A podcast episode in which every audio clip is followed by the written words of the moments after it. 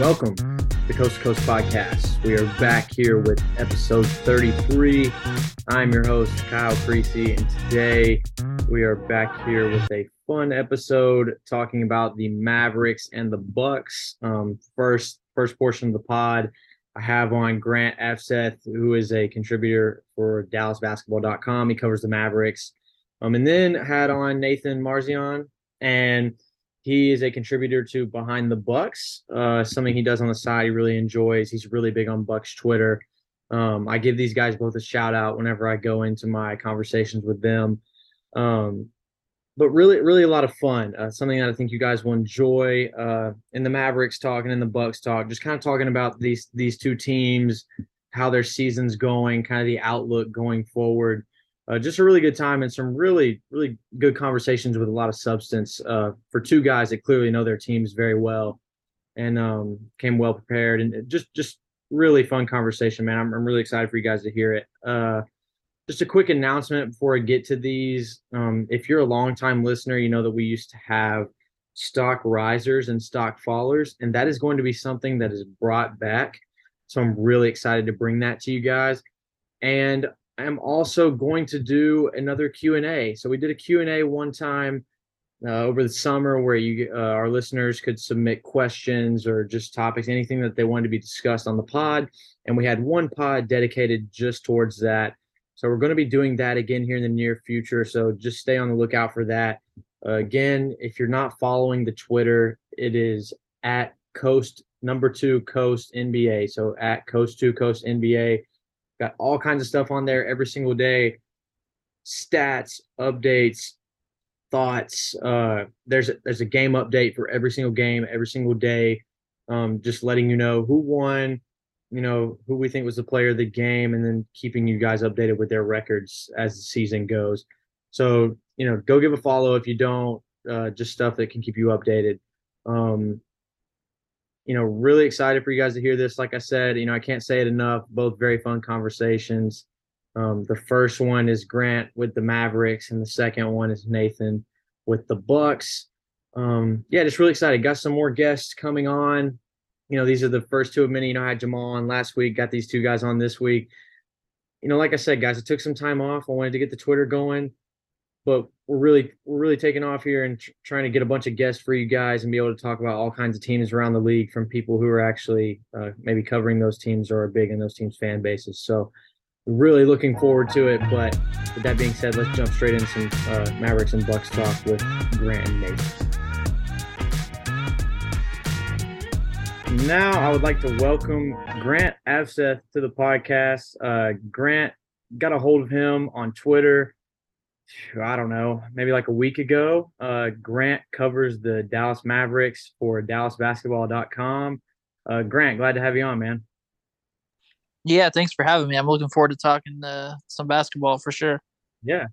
Um, so Grant, can you just kind of tell the audience real quick, kind of uh, how long you've been with DallasBasketball.com and kind of what you do for them? Yeah, I've been with uh, DallasBasketball.com for a little over two uh, seasons. Um, and uh, yeah, just basically doing uh, you know uh, covering games, uh, doing some analysis of the team and things of that nature for sure. Yeah, that's awesome, man. Um, and then you know you were telling me just uh, right before we hopped on here that you worked with the Pacers before this. Uh, could you just kind of tell our audience a little bit about that? Yeah, I uh, I covered the Pacers uh, for the Kokomo Tribune uh, in the past, um, and uh, yeah, basically for uh, quite a few seasons. Um, I think for three seasons total. Um, yeah, before uh, shifting over to uh, the Mavericks as uh, the team that I cover for sure. Sweet. And then you were also telling me that this is like this is your first in-person stuff for the Mavericks, right? Yeah, yeah. I covered uh, the Pacers while I was at school at uh, Arizona State um, and did a column like kind of remotely. I, mm-hmm. I went to some like road games uh, when they were kind of my general uh, territory of the country. Like uh, I drove to like Los Angeles and stuff whenever they were playing like the Clippers and the Lakers. But yeah, then uh, after I switched to the Mavericks, uh, I, I went to some games prior, uh, like you know during the the coronavirus seasons. But like yeah, there was nothing like uh, post game podium type stuff. You're just kind of in the arena, uh, hanging out. Um, on Zoom, uh, unlike uh, you know, like the the way it is now for sure. Yeah, uh, that's awesome, man. Well, again, glad to have you on.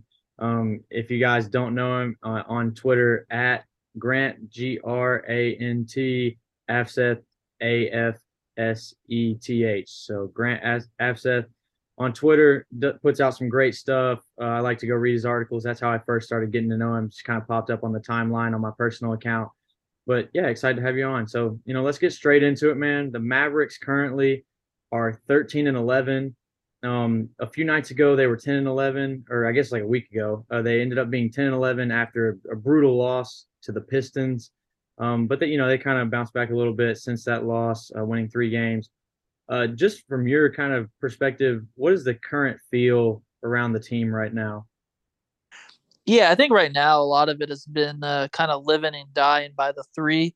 Um, you know, Jason Kidd recently actually uh, kind of said that's that's kind of how their team operates. I think after they beat the Knicks uh, at Madison Square Garden, um, you know, they had some shooters like uh, you know Tim Hardaway uh, and Reggie Bullock that were really cold to start the season. Like, uh, you know, when you filtered out like certain uh, volume for three point shooting stats, they were like really, re- like league worst uh, among like medium plus volume for like uh, open, uh, you know, wide open threes, open threes, all that stuff. Um, but you know, Hardaway's you know definitely found a rhythm uh, lately. I think uh, you know him and Luka have both been hot for the last like you know five games uh, you know, they actually just like basically were the first set of teammates to to make four plus threes in like five straight games. Really? Um, yeah, it's uh, yeah, he went from really cold to like just obnoxiously hot, like uh, during that stretch. Uh, I think he's averaging six made threes uh, as well, and no one's averaging uh, as much as him during that span. So yeah, he went from really cold to like as hot as imaginable. it's been crazy.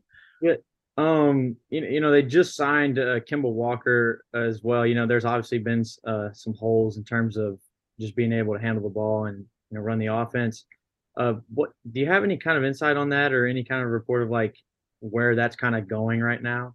I mean, I, was, wasn't he with the G League affiliate, or is he is he still there?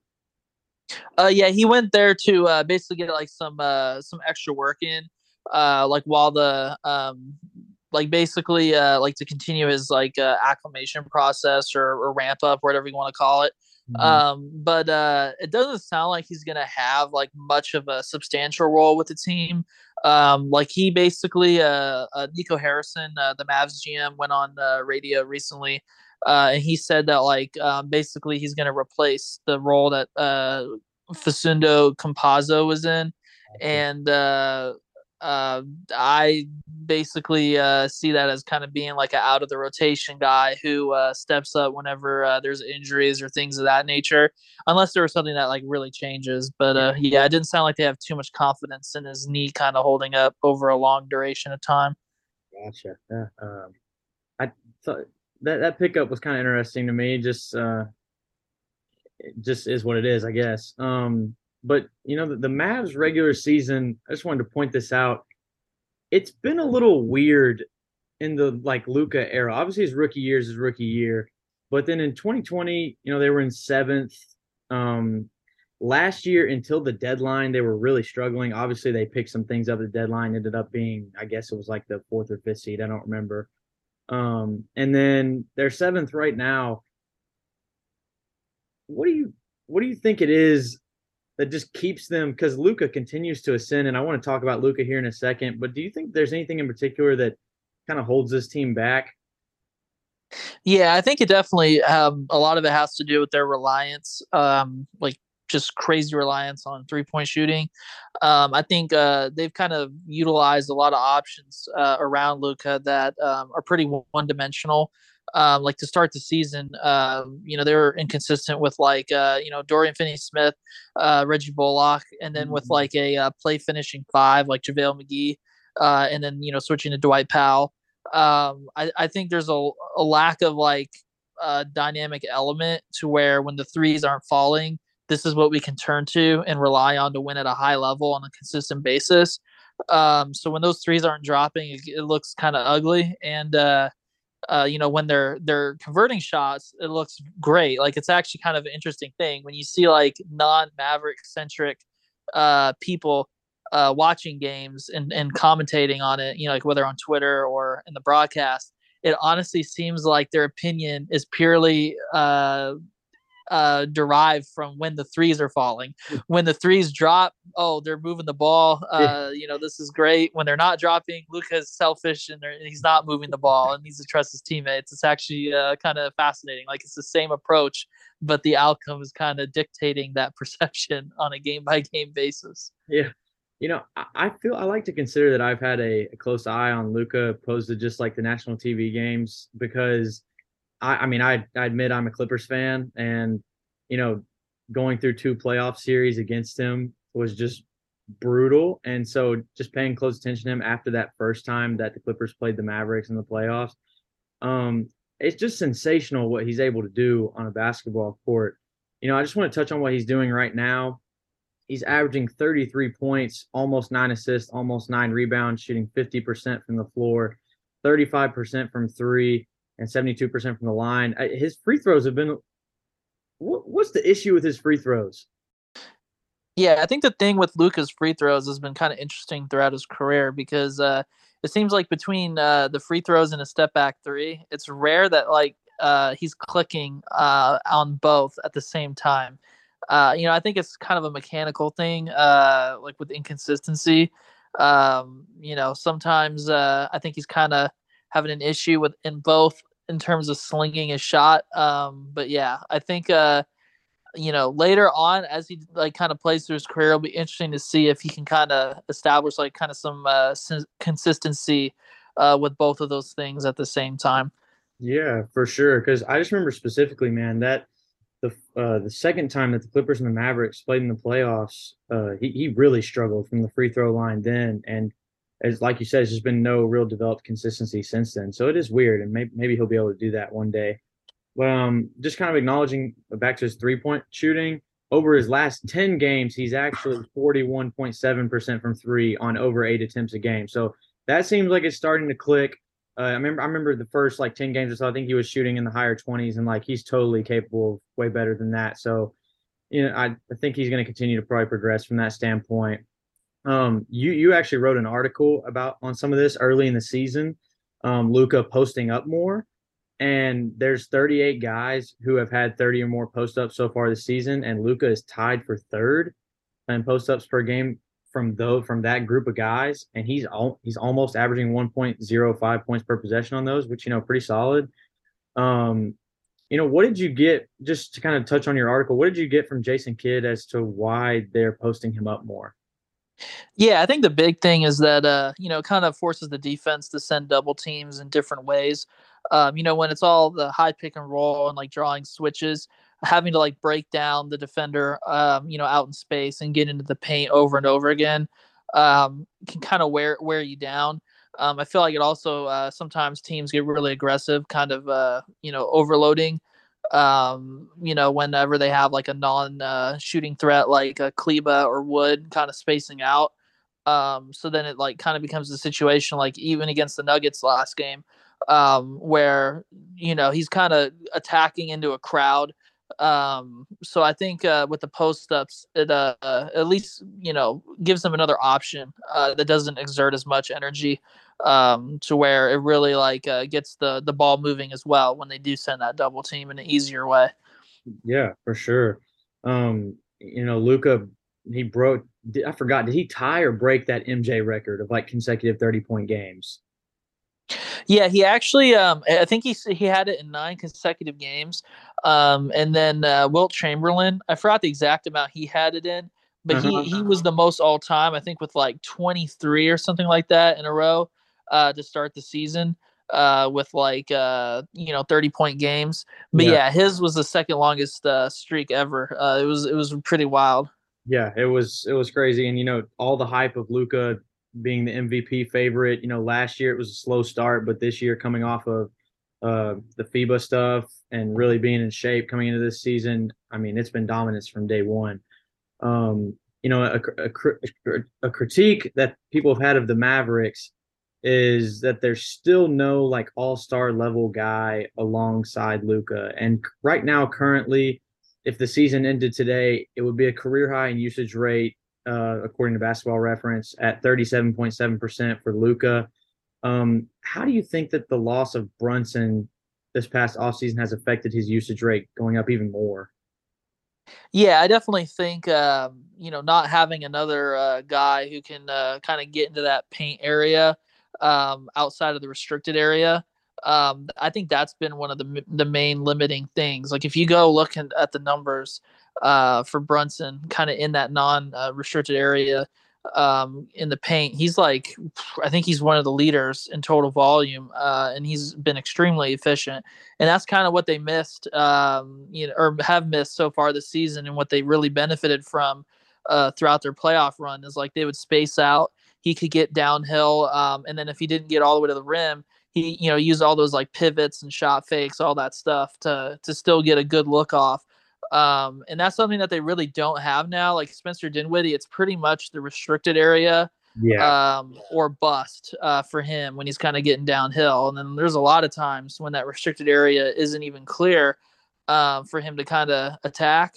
Um, if he doesn't lower the shoulder and draw a foul, um, he's pretty much not even looking at the rim and trying to to kind of just pass out. And that's like a that's the big difference for me is that uh, Brunson would not do that. He mm-hmm. had the counters and all that stuff to be able to to still get a good high quality shot uh, for himself, and that's uh, you know when when you kind of pass out in that situation, you know the offense it's later in the clock, um, and then there's a lot of pressure on the rest of the offense to uh, kind of overcome that. Yeah, for sure. I mean, when you just kind of go down the depth chart, the archetypes of a lot of these guys. It's a lot of like catch and shoot or catch and go straight to the rim. And there's just, I mean, Luka might truly be the only one who's like catch and has the threat of really creating. Yeah, it's definitely limited. And then uh, uh, there's a lot of guys, even on their spot up threats, who uh, are like mostly comfortable shooting in the corners. Mm-hmm. And then if you're going to try to play a lot of those guys together and try to like fill out a full unit of like, here's my ideal unit, um, it gets a little crowded uh, when it's like, all right, how many of these guys are going to actually be able to uh, play above the break and then attack closeouts and like make a high quality passing read if they draw help and like how many of these guys can even shot fake and like reload behind the three point line and make a three. Uh, like it's it's kind of interesting when you watch other teams like Boston, all those other high level offenses. Mm. Uh, they got a lot of guys that can attack those closeouts in multiple ways. Yeah, for sure. Uh, um, you know, just kind of looking down the line before we get back into this season, um, it's kind of weird going forward on their outlook of maybe getting a second star. Um, kind of hard to say where any kind of move could come into play. You know, they still, I don't know how they, I don't know if they've worked out that pick yet, but at some point the Knicks get a, a first round somewhere that's that's top 10 protected for the Mavs have they worked that out in any sense, or is that still something that's being worked out of whether it's this year, next year, or the year after? Yeah, I think it's pretty much uh, going to be this year, and like uh, if it uh, is if they're if they finish basically outside that top ten, they're they're pretty much going to give it up, and then that really limits you. Um, you know, like uh, they'll have to really leverage future assets if they were to make a move now, and then uh, yeah, it's pretty that that'd be pretty risky considering like you know with Porzingis. Uh, he's not even on the roster still mm. um, while they're still paying it out. So then it's like, all right, what is that going to happen again uh, if we do this too soon? You know? Yeah, and it's just kind of really hard to tell now about who could potentially be available. Obviously, in this in today's current NBA, you just never know whenever a team might blow up. Um, would this be something down the line? You know, in a few years, like, do you think that Dallas would be willing to give away a large, you know, a large sample of like pick equity for some kind of star? Yeah, I think they're actually probably waiting for that. Um, like once this uh, this 2023 pick uh, that they owe to the Knicks conveys, I think um, kind of a little bit down the line uh, when they they have the ability to offer like this, you know, in the future, this current pick uh, plus you know future you know swaps and whatever i think that's when they're going to be able to really uh, get aggressive i think there's kind of at a, uh, a, a, stalemate or whatever you want to call it right now where it's like you know a lot of teams could offer a better package if that player were to come available uh, now, and then they kind of know that, and they're they're kind of restricted. Um, but once they do have their full offering of picks available, then they could probably make that big swing uh, for sure. Yeah, I, I totally agree. Obviously, I don't have I don't I don't have any kind of way of knowing maybe what the Mavs front office would think, but I think that that's a big reason of why you don't see them kind of you don't see them linked to like these role players or like you don't see a lot of people talking about them going after role player because I think their move is down the line using a huge draft haul opposed to trying to marginally get better by going for the smaller role player type guys. You know, giving one first or two first for a group of guys. Their move, I think, is down the line sending a draft haul for a star. Yeah, I definitely agree with you there, and I think um, you know it kind of helps too that they've seen some progress uh, from Josh Green and his development lately. Um, and then there's enthusiasm about what like Jaden Hardy could accomplish. And if you know you're already a team that uh, it's hard for uh, young players to get a big opportunity, um, using draft picks in the future might be challenging because then it's like when is that player going to kind of get worked into the mix when you kind of are already having struggles with uh, fully like kind of utilizing those other guys you you already have. Although they don't have like a second star yet. Um, they did go out and make a move this past offseason where they acquired Christian Wood. You know, so far this season, he's averaging almost 17 points a game, almost eight rebounds a game, shooting about 56% from the field and just under 41% from three. Um, when Christian Wood and Luka are on the floor together, they have a plus 9.5 net rating uh, a 123.7 offensive rating, which would be number one in the NBA right now, even over the best offense in NBA history, Boston Celtics. Uh, the one thing that's a little concerning is the defensive rating, which is 114.2, which would be towards the bottom of the league. But considering that they're outscoring opponents by almost 10 points per 100 possessions, I guess you can kind of take that as you wish. What do you think it is about Christian Wood with Jason Kidd as to why he you know, is so reluctant to maybe start him or close with him? Like, because a lot of people have asked some questions about it. Just is it a trust thing? Is what do you think it might be with the whole Jason Kidd and Christian Wood thing? Yeah, I think in terms of starting, um, I think a lot of it, like the the messaging, has mostly been about uh, kind of wanting him to to be that sixth man to kind of like be the focus of the offense uh, you know, throughout games. Uh, but I do think, uh, you know, in the closing situations, um, it does seem that, uh, uh, you know, even uh, JaVale McGee, uh, you know, who's now a DNP uh, on a consistent basis, but even when he was starting, they wouldn't close with him either.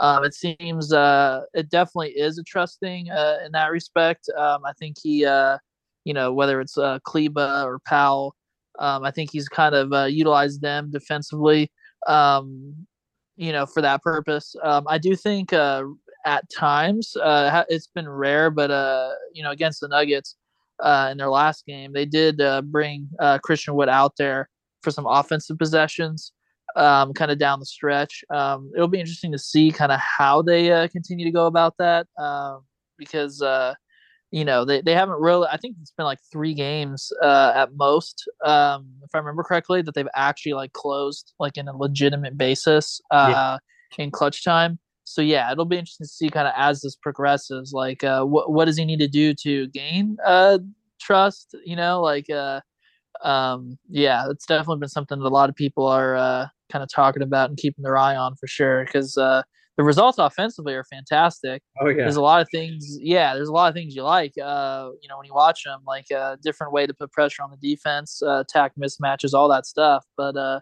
yeah, it's just it's kind of one of those things where it's like, you know, how how long is this gonna, you know, kind of keep going? Because I think, uh, you know, with him being unrestricted, it's just kind of weird that you wouldn't at least just try it. Yeah. Um, you know, some of my observations and some things that I pulled from cleaning the glass and synergy are He's shooting 57% from mid range, which is really good. Uh, he's in the 83rd percentile of all three point shooters with pretty decent volume, you know, shooting over three attempts a game. Um, 1.349 points per possession on catch and shoot looks, which is in the 89th percentile. Uh, pretty good as a ball screener for Luka. From you know, I went and watched all of Christian Wood as a screener clips today. Um, you know, some of my biggest takeaways were really knows where to be and how to attack to score off of advantages when Luka is either blitzed or if they try to hard hedge Luka. Um, I think he's pretty good about popping against drop coverage to either shoot or catch and go.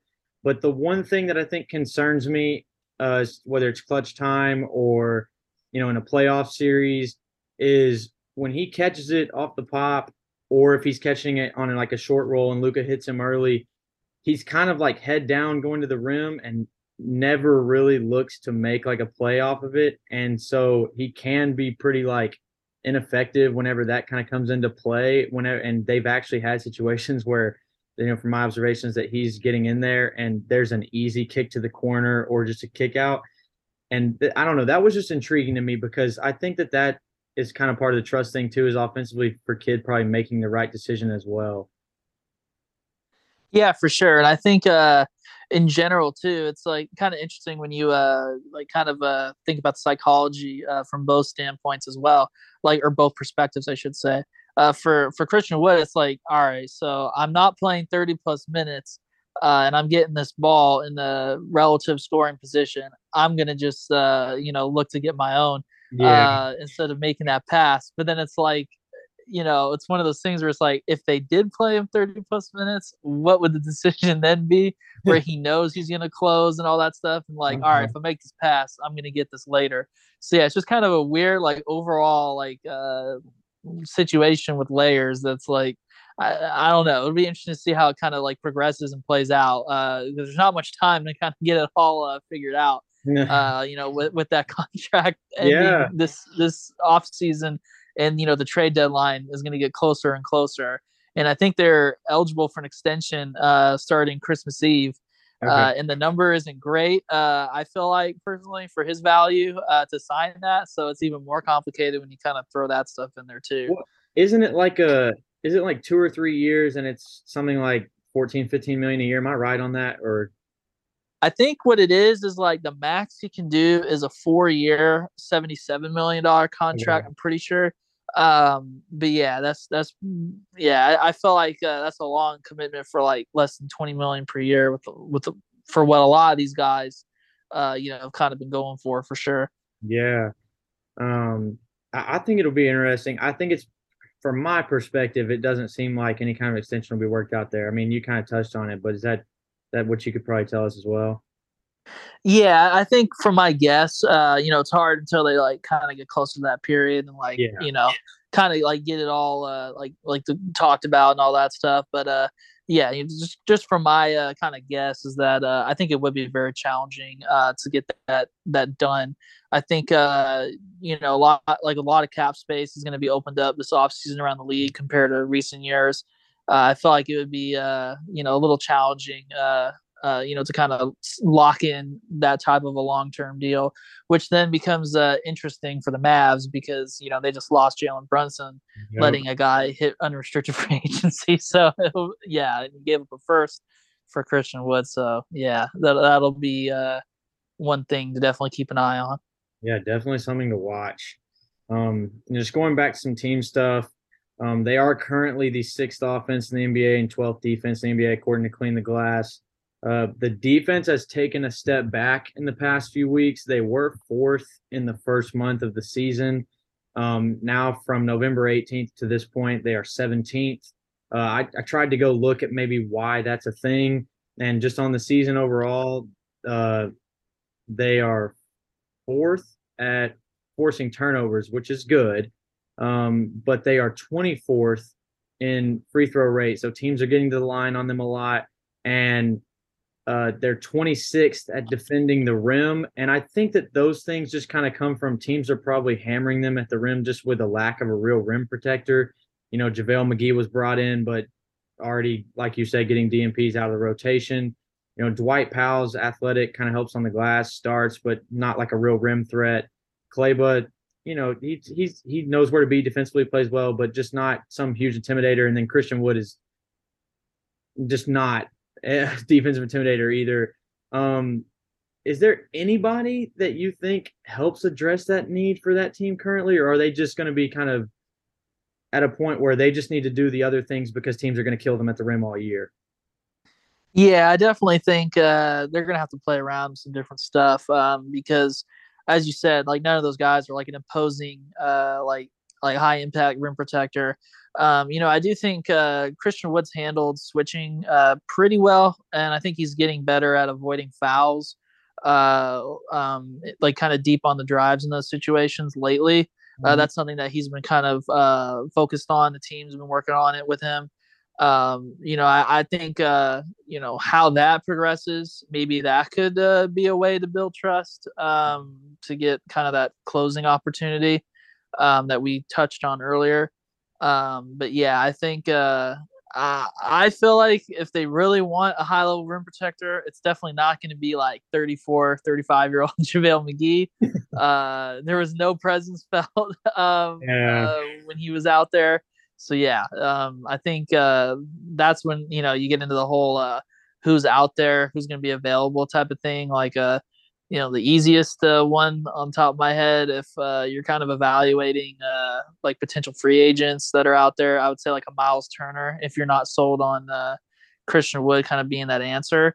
Mm-hmm. Um, at that point, um, or if he just decides to to leave on his own, uh, if there's no deal worked out. But yeah, I think uh, on the roster um, when you sign or not sign but acquire two total centers uh, and after a western conference finals run it's hard to say that the guys that were already on your team are viewed as those like answers for sure. Yeah. I, I like the i like the Myles Turner throw in uh, originally from texas uh, played college basketball at texas. Don't don't think that's crazy or anything to, to try to look for him. Um, you know, another thing that I found was that currently I think that they're going to have to get much better at this, knowing that they're not going to be able to protect the rim very well. They're 20th at defending the three based off three point percentage. They were third in that last year. Um, I, I try, obviously, I'm not going to be able to see every three pointer that every team has hit against them this season, but I did try to go look at about a fourth of those clips. Uh, some of the things that I really found and took note of was just it. It felt to me like a lot of people know that the Mavs are going to switch a lot, and really we're targeting kind of hammering getting Christian Wood and Spencer Dinwiddie switching off the ball to get guys open for catch and shoot looks. I just think that that's going to have to be figured out somehow because you can't be getting killed at the rim, at the rim, and at the three point line.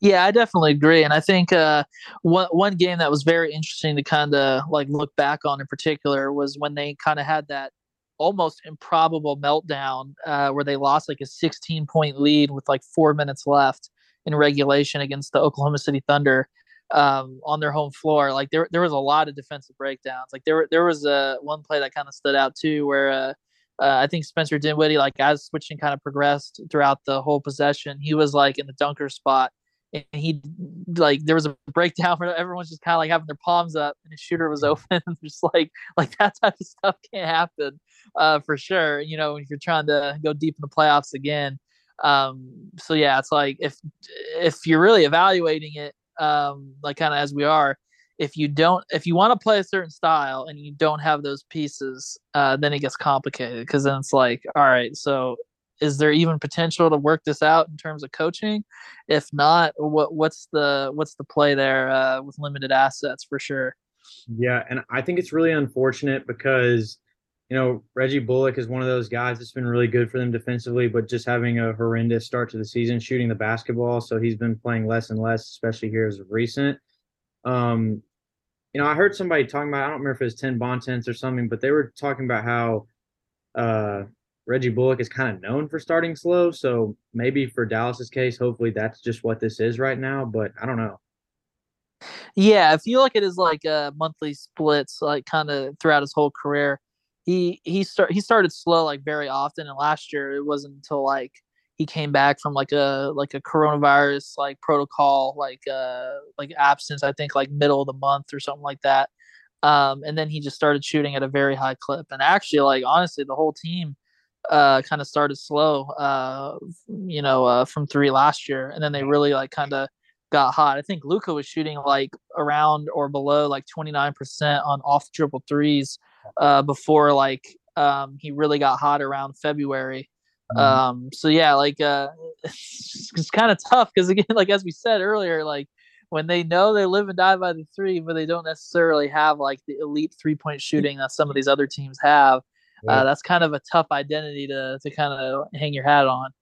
Yeah, for sure. Um, I am of the belief that over time, I think Reggie Bullock will be okay. I hope that that's the case for the Mavericks, but but we'll see. Um, yeah, go ahead, man. Tell you about to say. Oh something. yeah, for sure. I, I think you're right. Like uh, it would be like honestly like a statistical anomaly for him to not improve. um, but then again, it's like uh, overall, um, come playoff time, uh, how many of those guys that aren't like high level like contested shot makers uh, can you necessarily have when you go against a guy like the war or a team like the Warriors? Uh, like like say they they end up getting matched up again. I remember uh, there was quite a few possessions. Um, it was it got complicated where um, they overload on Luka. uh, as a unit, and then Draymond, uh, you know, in stretches guards Jalen Brunson. So then your number one and your number two have a, like really tough circumstances, uh, and then the possessions kind of slow down. The ball hits the corner, and then all of a sudden, like Reggie Bullock or Dorian Finney-Smith are kind of having to make a play late in the clock, and they're not really capable of that on a consistent basis. Mm-hmm. Uh, and that's kind of like one of the big things that I think uh, they needed to solve in the offseason and kind of still need to solve is it's like who's that third option with size that you can kind of rely on. Um, but then again, it's also is Spencer Dinwiddie the number two option that you can rely on since you don't have Jalen Brunson anymore. So yeah, I think uh, there's a lot of things that'll definitely be interesting to kind of track throughout the whole uh, season with them. Yeah, and I'm, I'm glad you said that because I'm really intrigued on it, and it's something that you talked about with Dinwiddie earlier. You know, I feel like whenever I watch the Mavs, it's a lot of like with Dinwiddie specifically, it will be interesting to see him as a second option in the playoffs because the playoffs, you know, it's much more half court, defenses get tight. You know, his game is more of like, you know, this the dribble separation to create the step back three or just like rim pressure. And it's like, how is he as a second option without, you know, the the direct use of maybe the mid-range game are going to create. So that that is intriguing. For sure, and I think last year um, he struggled uh, for a lot of their series. Um, you know, like earlier in the playoffs, especially like uh, like the Utah Jazz. There there were a problem for him, uh, like with Gobert, um, kind of anchoring that uh, that paint protection, and then you have uh, DeAndre Ayton uh, hanging around the paint a lot too. Um, and then uh, you know it's kind of a thing where it's like all right, so Luka Doncic is probably he's best equipped kind of playing those teams that like to be stubborn with their coverages. Uh, but is Spencer Dinwiddie uh, going to be comfortable to kind of play that style of uh, rim pressure or step back three, like you said? Um, like like is at their best? Are they basically playing the same type of basketball? And then if the answer is no, then it's like that's probably not your your ideal number two. Yeah. Um and you know, just a few more questions uh, before I let you go, man. Um, would first one, who do you think should be their starting five going forward? I think um, kind of going forward, um, I think they should try Christian Wood uh, for an extended period and just see like what the defense looks like against starting talent. See if they can work through it for a while.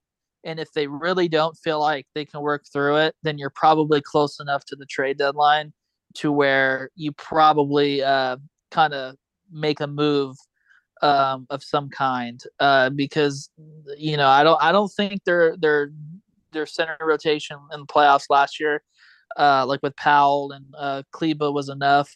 Mm-hmm. Uh, because Powell, like, he kind of ends up hanging behind uh, the defense and then the overload, and he's not a rim protector, as we said earlier. So then it's like that's not an answer. Kleber is a solid small ball option, but like if Christian Wood isn't that that uh, that long term answer, and JaVale McGee definitely is not that answer, then it's, you really probably want to get at least all the information you can by at least starting Wood since you've tried everything else, and then evaluate it from there for sure.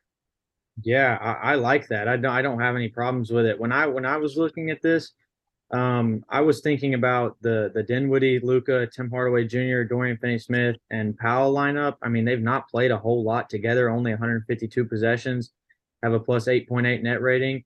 You know, I, I totally love what you were saying about the just try Christian Wood and see if we need to move on. And I actually think I'm probably more for that looking at it afterwards. But um, I, I, guess if, if Christian Wood is the plan this year, I kind of like that starting five with Wood coming off the bench. It's like the scoring punch. And you know, I, I, just think it's been interesting that the last six games Tim Hardaway Jr. has started, and is averaging north of 20 points per game on almost 53% uh, shooting from three on 10 attempts. I mean, it's just crazy considering that before that point, uh, he was, you know, before those six games, it was 10.5 points per game from 29% from three on an even lower volume. So I, I like the starting Tim Hardaway Jr. I guess I wouldn't mind either way if Wood was coming on or off, but I, I, I really want to see Hardaway Jr. staying in that starting lineup going forward. Yeah, I agree, and I think uh, it definitely gives them a lot more options and versatility offensively.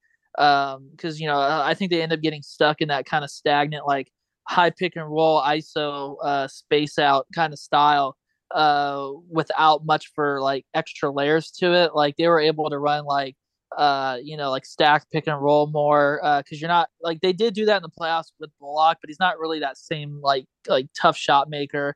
Um, like against the Nuggets, there was a big uh, like a couple examples uh, where you know Hardaway had a hard run out. He used a shot fake, dribbled into a pull up. Like that stuff you're not going to get from Bullock, and I think mm-hmm. uh, you need those kind of dimensions uh, to your your off ball guys um, if you're going to be able to to kind of like take pressure off Luka um, throughout a playoff run for sure.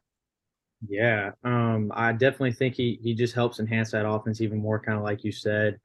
Um, and, you know, just kind of last question, uh, or just last little segment here. You know, I asked you my original thing on on my outline for you was who should be in their top eight, but I guess I'm going to word it a little differently. Kind of who are those next few guys that you think really need to be key parts of this rotation, either in your opinion or just for them to be successful? I think a big example uh, right now of, of someone that kind of fits that mold is Josh Green. Yes. Um, you know, I think he's he's uh he, he's definitely uh, been very successful. I think that's their probably their best like high volume two man lineup is uh, him and Luka. Um, th- it's not a perfect thing right now uh, because you know he hasn't had enough of an extended sample to where you're like, yeah, he's he's a high efficiency three point shooter because yeah. you know he's he's picking his spots uh, where it's a favorable look. He's going to take it. Um, I do think at times uh, he's overly aggressive defensively, getting fouls, and it kind of gets him in trouble in that regard. Um, but I definitely think like kind of goes back to that whole uh, like like sort of line of thinking with the Christian Wood, uh, like starting uh, like kind of like thought is that uh, you know Josh Green playing him for an extended period of time uh, in games. If that foul trouble becomes a real problem, you pr- that's probably something that he's going to have to work out over his career anyways. So mm-hmm. that shouldn't be like something that prevents you from giving him that like you know up to 30 plus uh, sort of minute workload. Because um, at least you can kind of see how he handles it, um, and then uh, work out some problems. And then offensively, um, I think he does add some intriguing stuff. Like uh, he's getting more confident, kind of shooting on the pick and pop, and he's got that ability to attack straight down the middle of the defense that other guys in those like ghost screening uh, situations kind of can't do. And I think that makes the Mavs all the more challenging to kind of account for uh you know in that situation and just like throughout the flow of possessions like he can actually attack a closeout with real aggression and finish like in the paint at a high level and like hit the open man when he draws help. Um those are things that i also don't really see much from Bullock. Um i think he struggles in those areas and uh you know like you know, if you have Hardaway and Green perhaps more um, with uh, Luka, um, that could be very intriguing. Kind of having multi-layered guys attacking the closeouts that he hasn't really had uh, previ- previously in his career. Yeah, um, you know, I totally agree with that stuff. You know, you were talking about some uh, uh, how how good they are, like him on the floor. Just him on the floor in general, they have a plus eleven point nine net rating. Um, him plus Luka that you referred to in 487 possessions is a plus 25.9 net rating. And then also, you actually tweeted about this, and I've looked at it ever since because it's intrigued me so much. Was the little three man lineup of like Josh Green, Luka, and Christian Wood? Um, that lineup in 313 possessions is a plus 35.2 net rating, which is just insane. Um, I, am intrigued to see if he gets on the floor more. Um, I, I do like what he brings. You know, forget X's no stuff he's a big time athlete, and I think that they just kind of need some pop sometimes that they don't get from other guys that he brings on both ends. Just like you said, like attacking closeouts, getting to the rim a little bit, activity on defense. I know he's fouling a little bit, but just something that they don't have with some of the other guys, and that's what I like about him. I agree because I think a big thing with uh, like when you when you kind of see that through numbers, uh, a big example of it is in how they handle uh, you know rebounding. Uh, they're at their best containing uh, opposing teams on the offensive glass when he's on the floor, and they're at their worst when he's off the floor. Like he's just got a lot of energy and a lot of uh, explosiveness and great nose for the ball that you just don't necessarily get from other guys. No, um, you know, some of the other guys, I think the other guys are pretty obvious for the most part. I've obviously got, uh, you know, like I said earlier, I think Reggie Bullock's gonna be fine. He's in there for me. Like, you know, the guys that start regularly, like Kleber coming off the bench. I just think that the guys for me that are just no goes are JaVale, and then they've tried last year. They tried it some when they made the trade. They've tried it some this year. The Davis Bertans stuff. I mean, I'm just not too big on it, me personally. Um, and then I think there's a lot of people kind of not a lot of people, but I feel like there's some people that really want to see more Hardy stuff. And that's just kind of a lot to ask from a rookie and a team with this kind of aspirations. Yeah, I agree. I think it's uh, pretty challenging to kind of work him in, and that's something that they kind of like uh, commented on and struggle with in the last little bit because uh, it gets into this mode where you know the fans are excited for it, so then you kind of you know, you see something like he scores like 10 straight uh, in like a span of two minutes to close a game, mm-hmm. uh, and then gets everyone excited. And then, uh, you know, before the game, uh, I I think uh, Jason Kidd was like, we need to find him minutes at some point, and we will. And then he does that ten points in two minutes, and then it's like Twitter's not the coach. Like, uh, like now we have to reel this back in more, more aggressively. Uh, it'll be that'll be something kind of entertaining to follow throughout the year because I think deep down it's pretty like like straightforward with what it was to enter the year where it's like he's going to spend time between both teams if there's an injury he'll get a chance. And i think that's often what like Kidd alludes to when he's talking about you know we'll find minutes for him.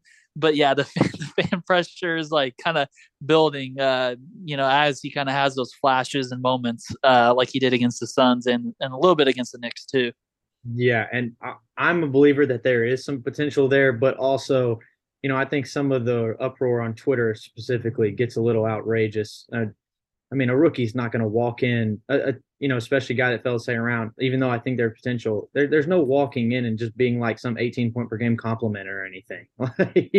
yeah, it's definitely interesting too because I think a lot of people like kind of are like I, I, definitely see where Kidd's coming from on on like his comment about like the Twitter coach thing to an extent yeah. too, because like there, there's there's a sense that like you can just like completely take Reggie Bullock out of your rotation and give him zero minutes, and then like somehow you're gonna work it out to where Jaden Hardy is gonna play like I don't know how many minutes the expectation would be there. I'm sure Green would catch some of those in that hypothetical, but like yeah, like it's like, are you gonna play Luka Hardy, and Hardaway? Uh, you know what I mean? Like, like that's probably not getting many stops defensively, defensively for sure.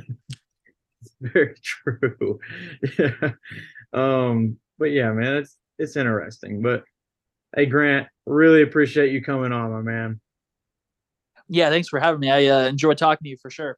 Yeah, enjoyed it a lot. But guys, uh, you know, like I said at the beginning, Grant's Twitter is just his name. It's gotta pull it up again, but it's Grant Afseth, and Afseth is spelled A F S E T H. So go give him a follow. Puts out great stuff all the time.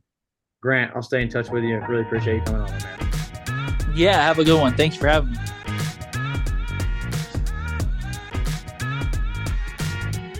And now I'm happy to bring on Nathan Marzion uh, on Twitter, N A T H A N M A R Z I O N. Nathan, thank you so much for coming on, man. What's up, man? Thank you for having me. I uh, appreciate you uh, asking me to come on. Yeah. So, guys, Nathan is a big time Bucks fan.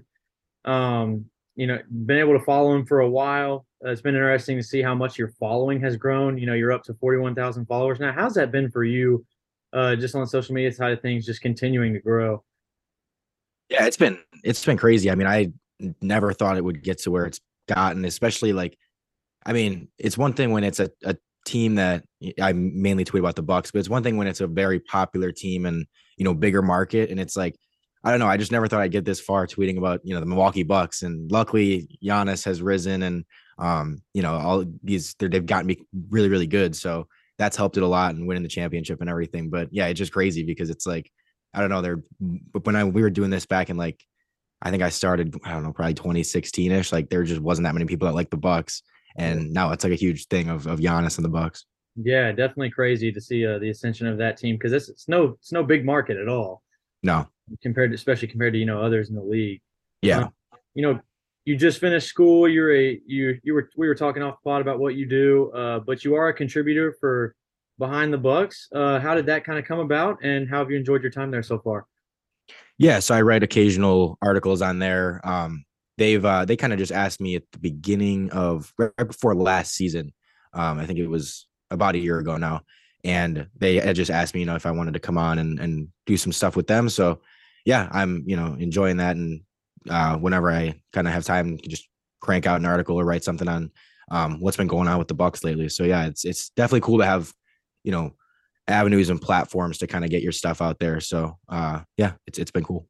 Yeah, for sure, and I'm I'm sure that's fun because it's like you know Twitter only so many characters, whereas yeah, yeah, you, know, you can get your full words out and whatever you wanted to talk about on that piece. So that's, that's awesome, man.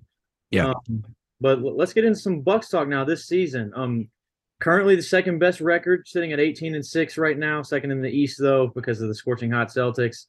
Um, you know, even more impressive considering that you guys have only had three games of Middleton, and I I meant to look it up, but I can't remember how many games of Connaughton. But he he was out for a long time before the season, uh, whenever the season started. And you know who knows where this goes, but no Joe Ingles either, considering you guys signed him over the offseason. Uh, just initial thoughts so far, almost 33% into the regular season. I definitely thought they'd get out to a pretty slow start. I thought they'd be hovering, you know, the first 10 to 12 games, whatever they had without Middleton. I thought they'd be hovering around 500, honestly, because we saw in the playoffs, I mean, they took Boston to seven, they gave them a heck of a series, but they just didn't have the offensive firepower to really consistently like hang in these games and win games. And um, I just was like, the, you know, the offense is going to be inconsistent and you're just thinking, okay, there's going to be games you lose because you just don't have enough offense. And then they start nine and zero, oh, and we were just, I mean, it was insane. We were like, I can't, I could not believe they were nine and zero, oh, and they just looked awesome. And the offense wasn't even that good. I mean, it has been oh. inconsistent. It has been, um, you know, below average, and it's just that their defense has been so dang good. Brook Lopez has been huge. Having him back, he was missed most of last year, and that um, hurt their defense. But um, and then it's nice to have Giannis. yeah. so he's been he's been awesome, and yeah, I mean, 18 and six is is absolutely fantastic for, as you said, missing Middleton for almost the whole year, Pat Connaughton for almost the whole year.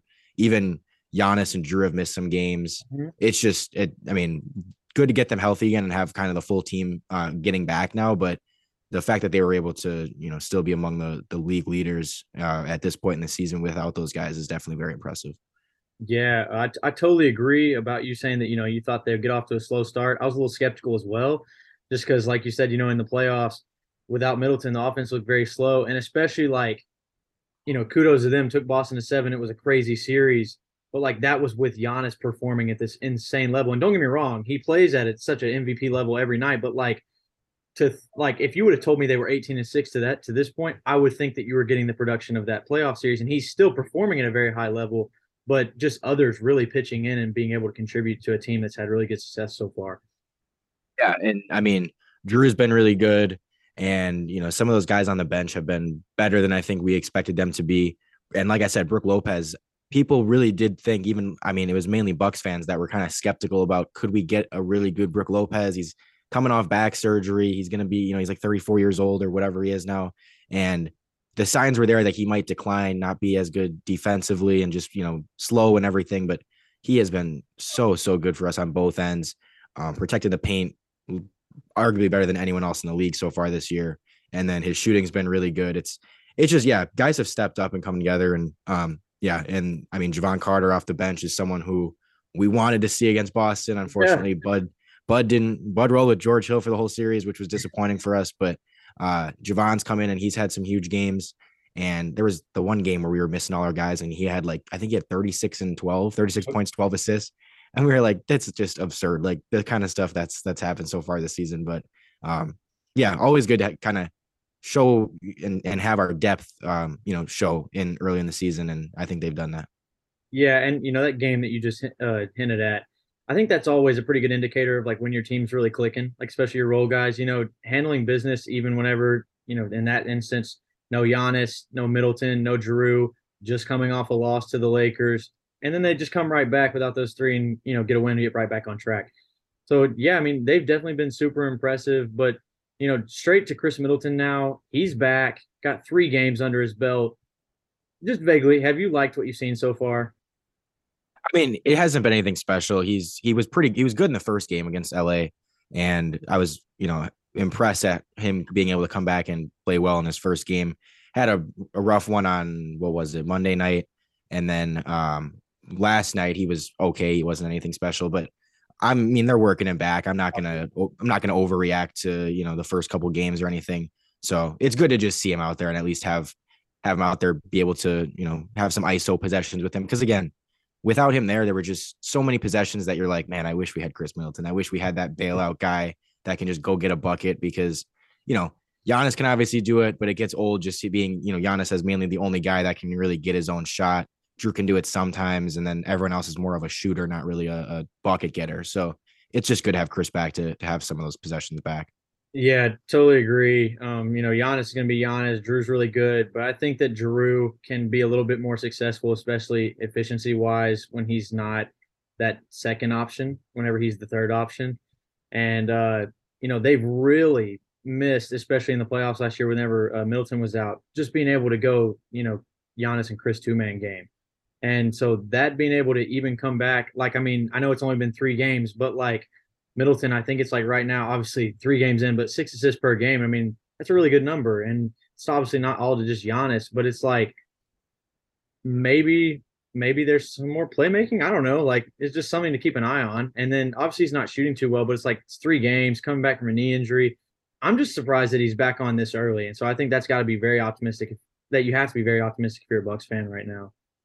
Yeah, and you mentioned, I mean, the the Giannis Khris pick and roll is like I I wish they would just do it all the time because I mean they do it a, a, good amount, but it's like especially in the clutch, I'm like that's gonna get you a good look almost yeah. all the time. You you know Khris can score from the mid range.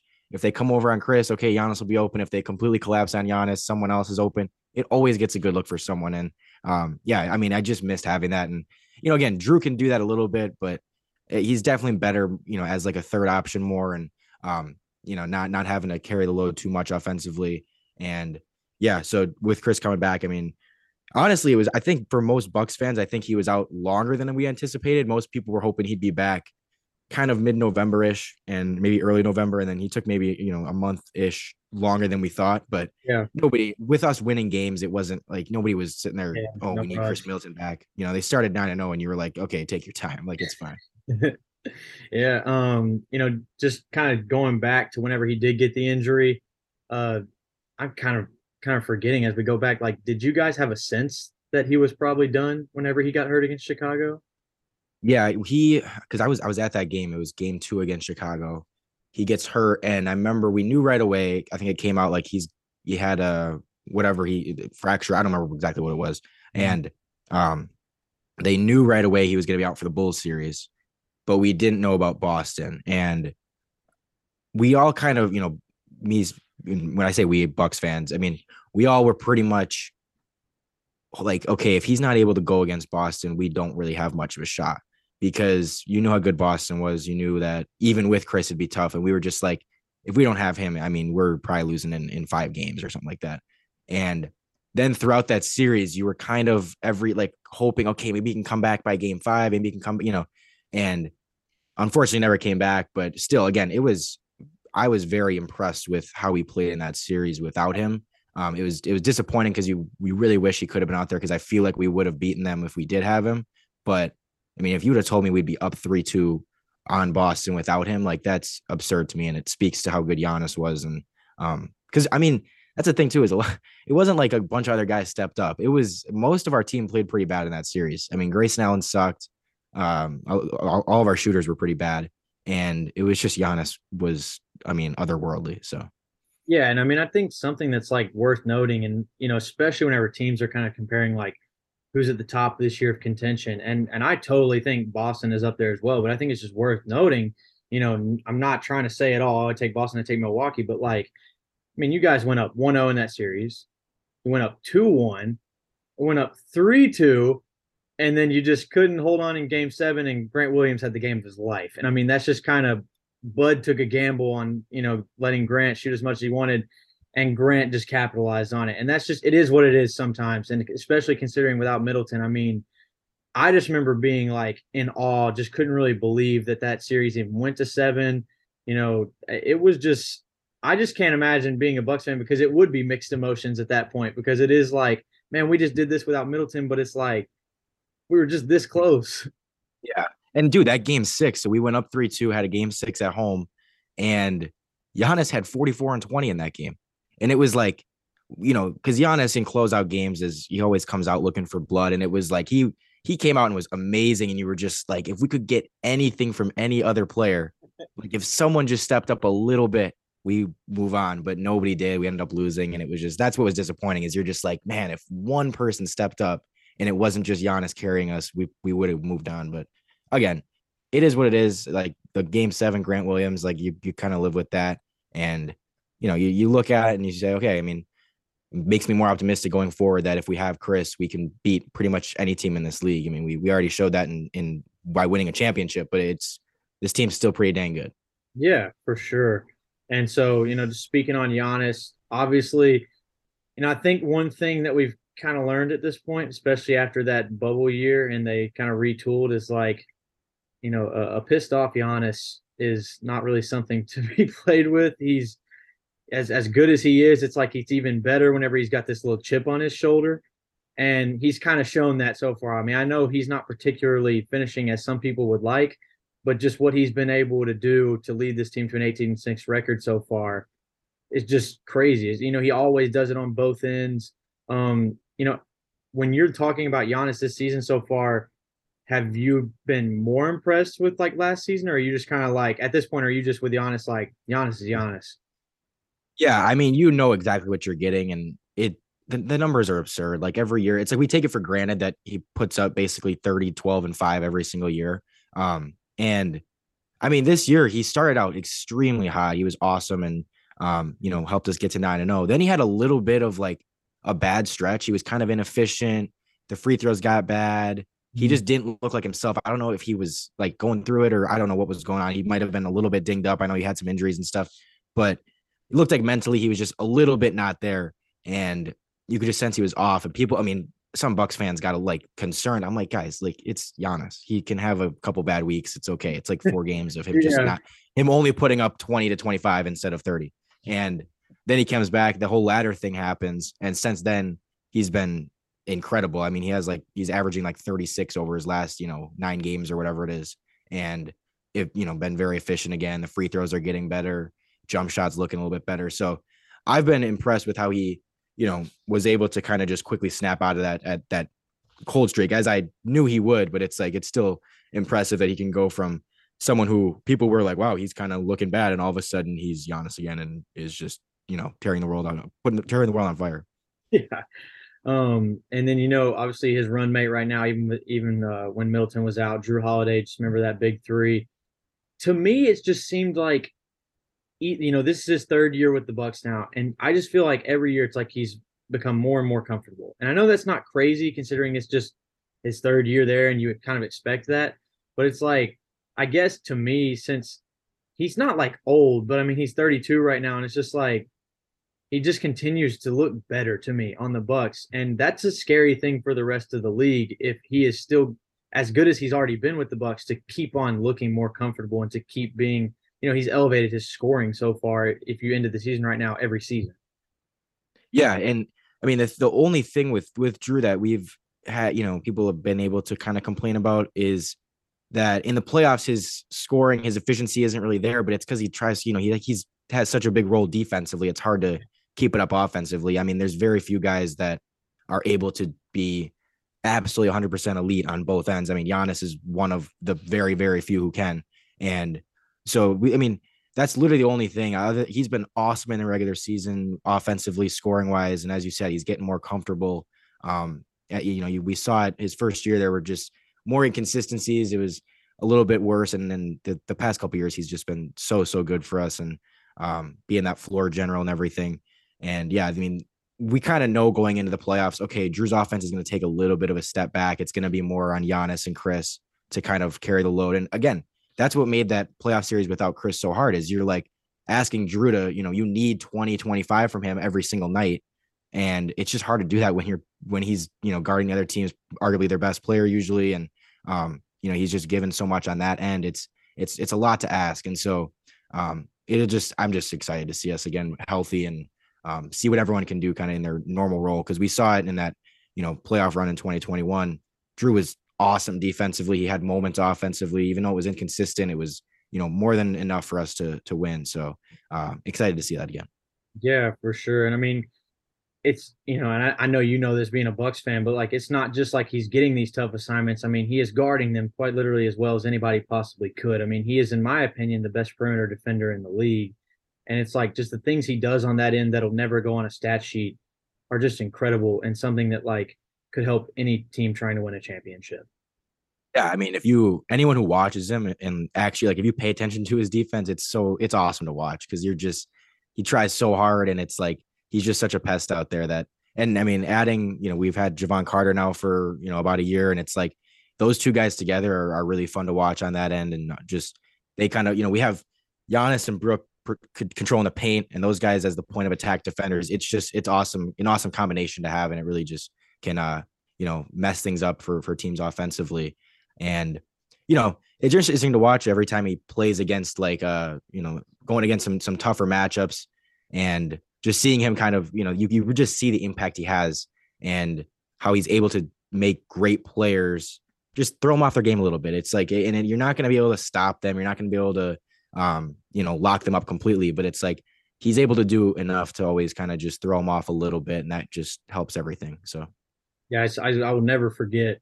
Um, I don't remember. I don't remember if it was like a podcast or a post game presser or something. And Kevin Durant, you know, they were asking him like, you know, who's like your least favorite matchup? And he said Jrue. And it's like in in your head, you're like, why would a guy that's like seven eight inches shorter than KD give him so many problems?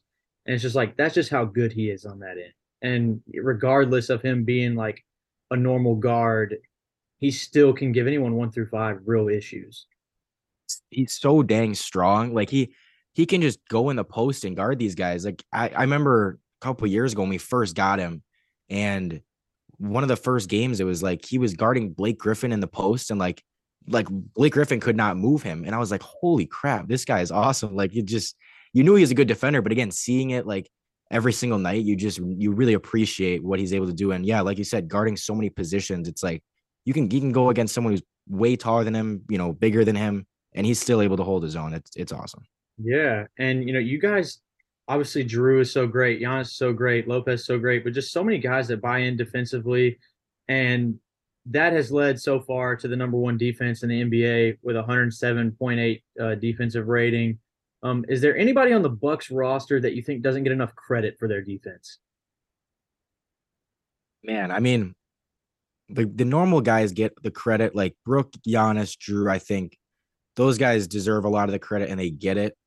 Um, I I do think Jevon Carter might be the guy that like everyone knows Jevon Carter is a good defender, but I mean, having him step up, he he had a, he was a starter this year for you know when we started the season with with no Khris, and I think him being able to like go into the starting role and still be very impactful defensively, going against the first unit, um, that that's been really impressive to see. And I also think, I mean, there's some guys on the bench that that you know play some good defense, but I don't know. I'd I'd have to I'd have to probably just say Jevon. Yeah, uh, I I agree with it. I mean, he's such a pest. Like he's just all on the he's just he's kind of like Jrue in the sense that nothing's easy at all, especially yeah. on the ball. He just knows where to be off the ball. Uh, I just remember whenever you got whenever you guys got him, and I'm like, well, just another freaking three and D guy that they've got on the team now. Like it's just the roster construction. Um, Jon Horst has just done a great job. Yeah. Oh, it's been it's been awesome, and I mean when we got it's funny because when we got Jevon, not many people were actually that excited about it. We were actually more excited because we had gotten DeAndre DeAndre Bembry in we had acquired him too. I forgot about that because then he got hurt. Yeah, but he was supposed to be the like we were more like okay, we got Bembry who can make a little bit of an impact, and then Jevon. It was kind of like I I don't think this guy's that good. Nets fans were all like he sucks, like you can have him, and all of a sudden, yeah, he was playing. He shot like fifty five percent from three with us, and then you you know he had the defense, of course, and we were like, holy cow, like this guy is playing exactly like he's doing exactly what we need out of a backup point guard.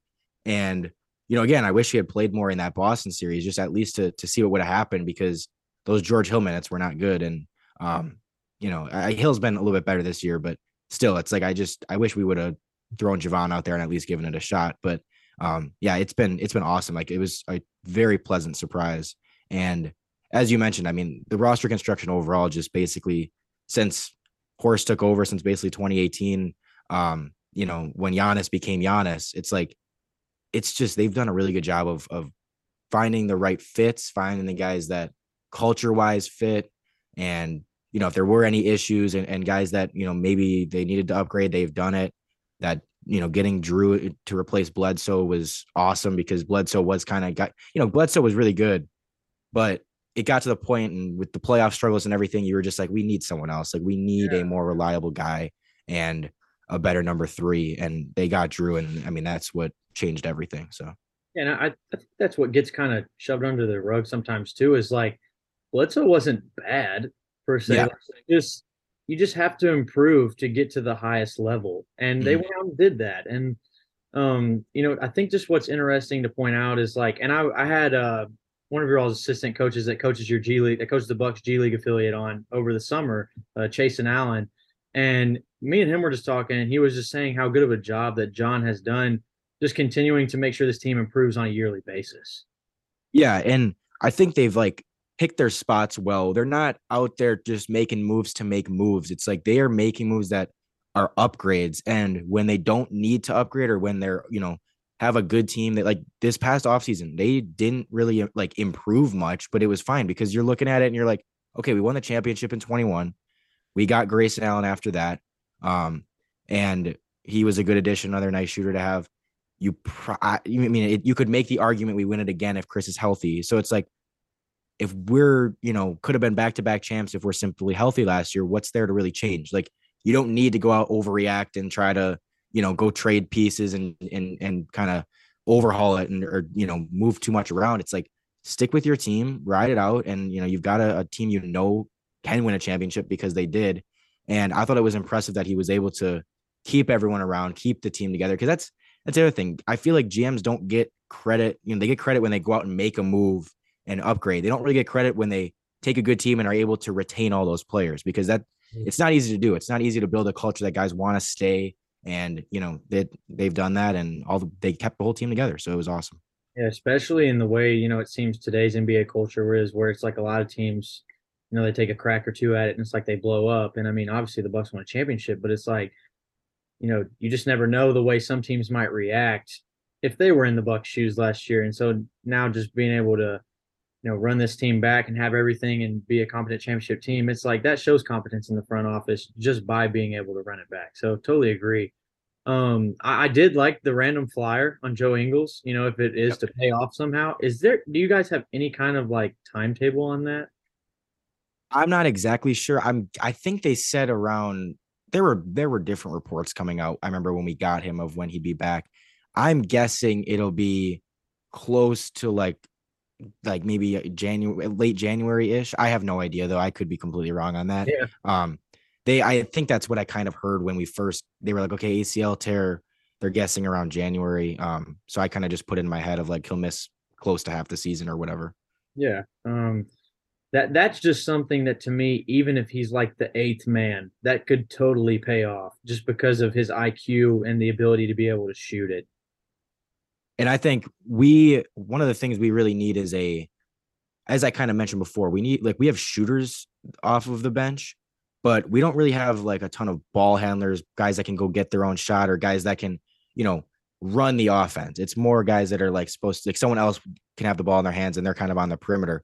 Ingles can handle the ball. I'm excited to see what he can do at like at the pick and roll and stuff like that. Um, and you know, at least he, he's going to play hard. You know, he's going to uh, at least try on on defense. He's a fine defender. He's not going to be amazing, but um, he's someone who you can at least have out there for for stretches.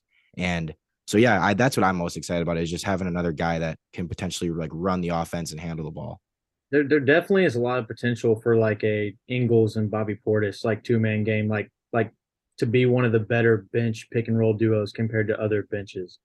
Yeah, definitely, definitely, and um, yeah, I'm I'm I'm excited for it. I know when we got him, um, I was that was a guy that I was like he'd he'd be a good fit for us because of all those things.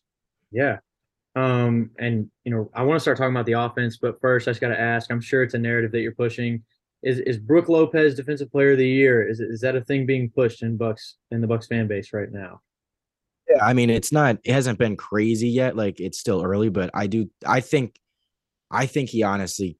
I, I think you can make an argument he deserves it because, um, I mean, the stuff he's doing around the rim is just absurd. And I mean, you can literally just look at our defense last year, our defense this year. It's, I mean, we, we have the same team. Um, again, we kept all these guys. It's, it's essentially the same exact team you're rolling out there, but they went from like, I don't know, 17th, 20th defensively to number one. And it's like that, that's Brook Lopez right there. Yeah, for sure. Um, and I think it was kind of underrated, like how much he missed last year and like missing that impact in the regular season. Obviously, they were still, you know, towards the top of the conference, but it's like they're probably the number one team in the conference last year because it took so long for the Celtics to turn around. And I'm trying to, trying to remember who was the one seed last year, like the. Uh, I think it was was it Philly? I don't. I can't remember if it was Philly or not. That sounds. That sounds right. Yes, because yeah, I think so. Or well, yeah, was it Philly or was Philly or Miami the one seed because they played. No, Miami. It was Miami. It was Miami. Oh, it was Miami. Yeah, um, and th- I mean they were dealing with a lot of injury stuff too. So it's just like maybe if you guys had uh Lopez, maybe you guys are running it back being the first seed and have home court throughout the playoffs. You know that kind of. So it's like his stuff like that, like his impact. You know, especially as a guy that's not even part of the big three, like totally valuable, like in so many ways. Um, you know, obviously Giannis could be argued like as defensive player of the year guy in any given year, but I just think it's worth giving some love to Brook Lopez just because of what he's, you know, you've talked about it so much already, but just what he's doing right now. And Brook really unlocks Giannis on that end. Not that Giannis can't be a great defender on his own, but when Giannis is like Brook was out and Giannis had to play more at the five, and you know, when you're going against a good center, it causes Giannis to kind of he the reason Giannis doesn't always guard the other team's best player is he's better as an off-ball defender rather than on-ball.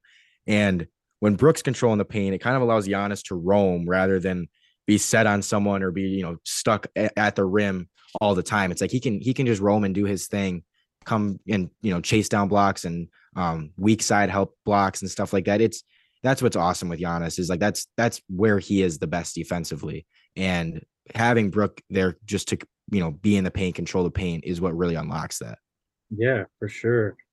Um, you know, now I want to talk about the offense some because obviously the defense is the defense. They're gonna be good. They've got so many guys that are good on that end.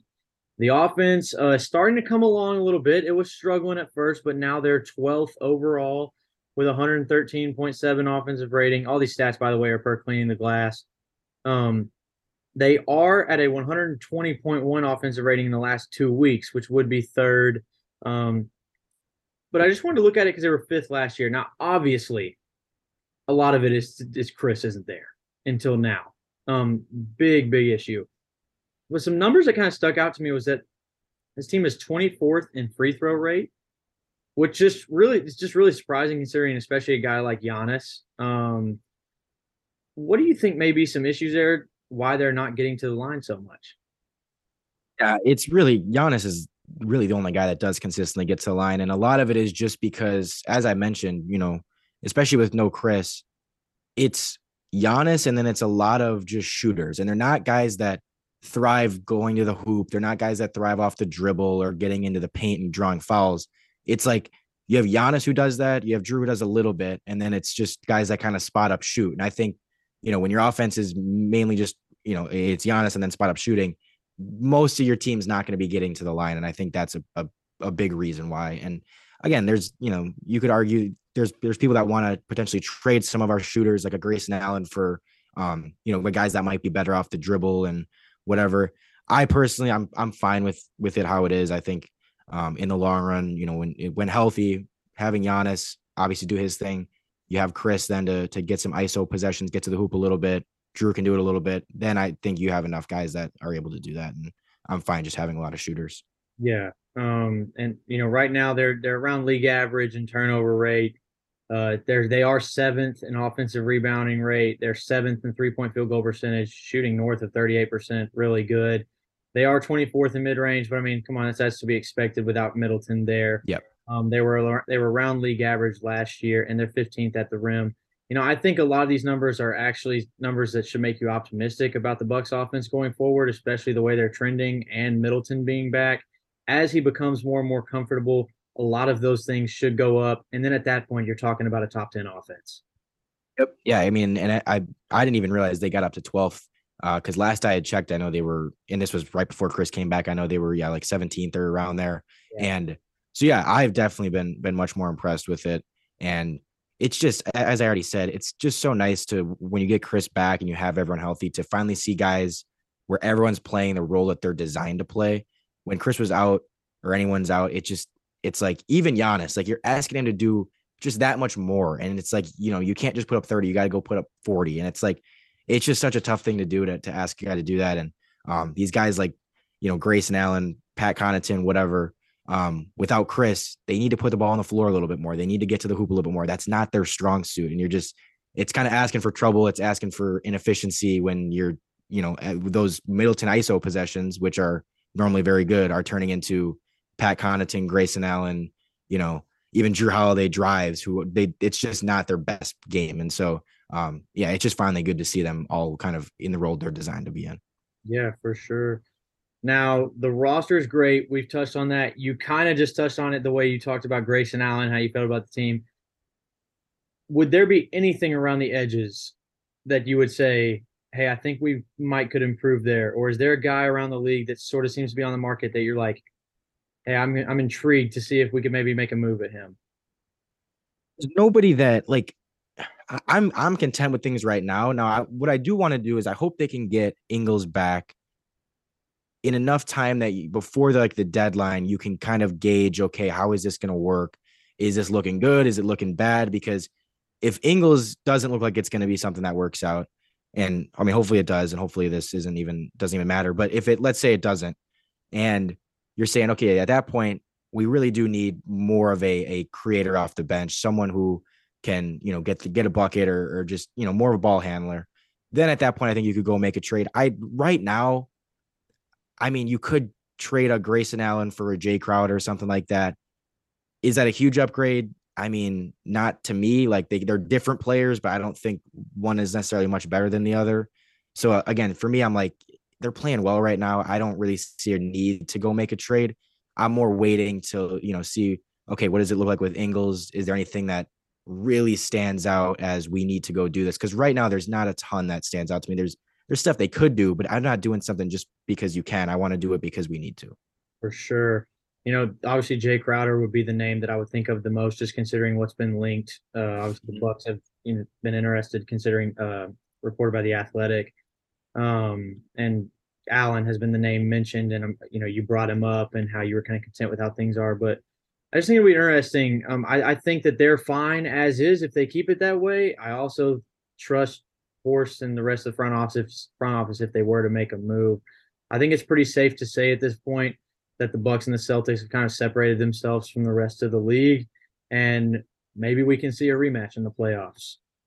I I really want to see a rematch because man, Celtics fans are they're the worst. Just I mean, I have to say, yeah, I I can't stand them, and I just I want to beat them. And I mean, I think we should have last year, but they're yeah, they're the two best teams right now. Like I just want to see it from a pure basketball standpoint of, you know, right now their offense looks fantastic, our defense looks fantastic, and I just want to see us go head to head, fully healthy, and the two best teams. And I mean, I that to me as of right now, and it's early, things can change, but as of right now, that's looking like the real kind of finals. Like I don't know if anyone in the West is beating Agreed. either of those teams with how they're playing right now. Agreed. West is so shaky, and you know you mentioned how good the Celtics offense is and how good the Bucks defense is, and uh, kind of on the other side of things, your guys' offense is trending well and their defense is trending well, and they're you guys were missing Khris, they were miss they're missing Rob. I mean, just so many things are piecing for that to kind of be what you just said, like probably the finals going forward. Yep. Yeah, it'll be it'll be a bloodbath. But I mean, it, those that that series last year was just so physical, and it just was like had to be so draining for both of those teams. I mean, I do think that I mean we're a reason why you know, they needed to go seven against Miami and why they struggled a bit in the, the Golden State series is we I do think the Bucks took a little bit out of them of just having to go against Giannis for seven games and deal with the physicality. And it just I do think it wore them down a little bit. Um, and you know, again, if they if, if these two teams went at it again, it's it would be a, a wild series and one that definitely I think goes six or seven games and one that you know both teams will come out like you know they'll be they'll be exhausted after that series. Totally agree, man. Uh, it'll be interesting to see the Bucks as we keep going forward. You know, like we said, team with championship aspirations. Uh, but you know, Nathan, appreciate you coming on, man. Had a great time. Of course, thank you for having me. It was it was fun talking talking hoops with you. Yeah, for sure. And you know, may, maybe there's something we can do on down the line at some point as well. Uh, just because it's really good time. Um, but with that being said, this is the end of episode 33 of the Coast to Coast podcast. See you guys next week.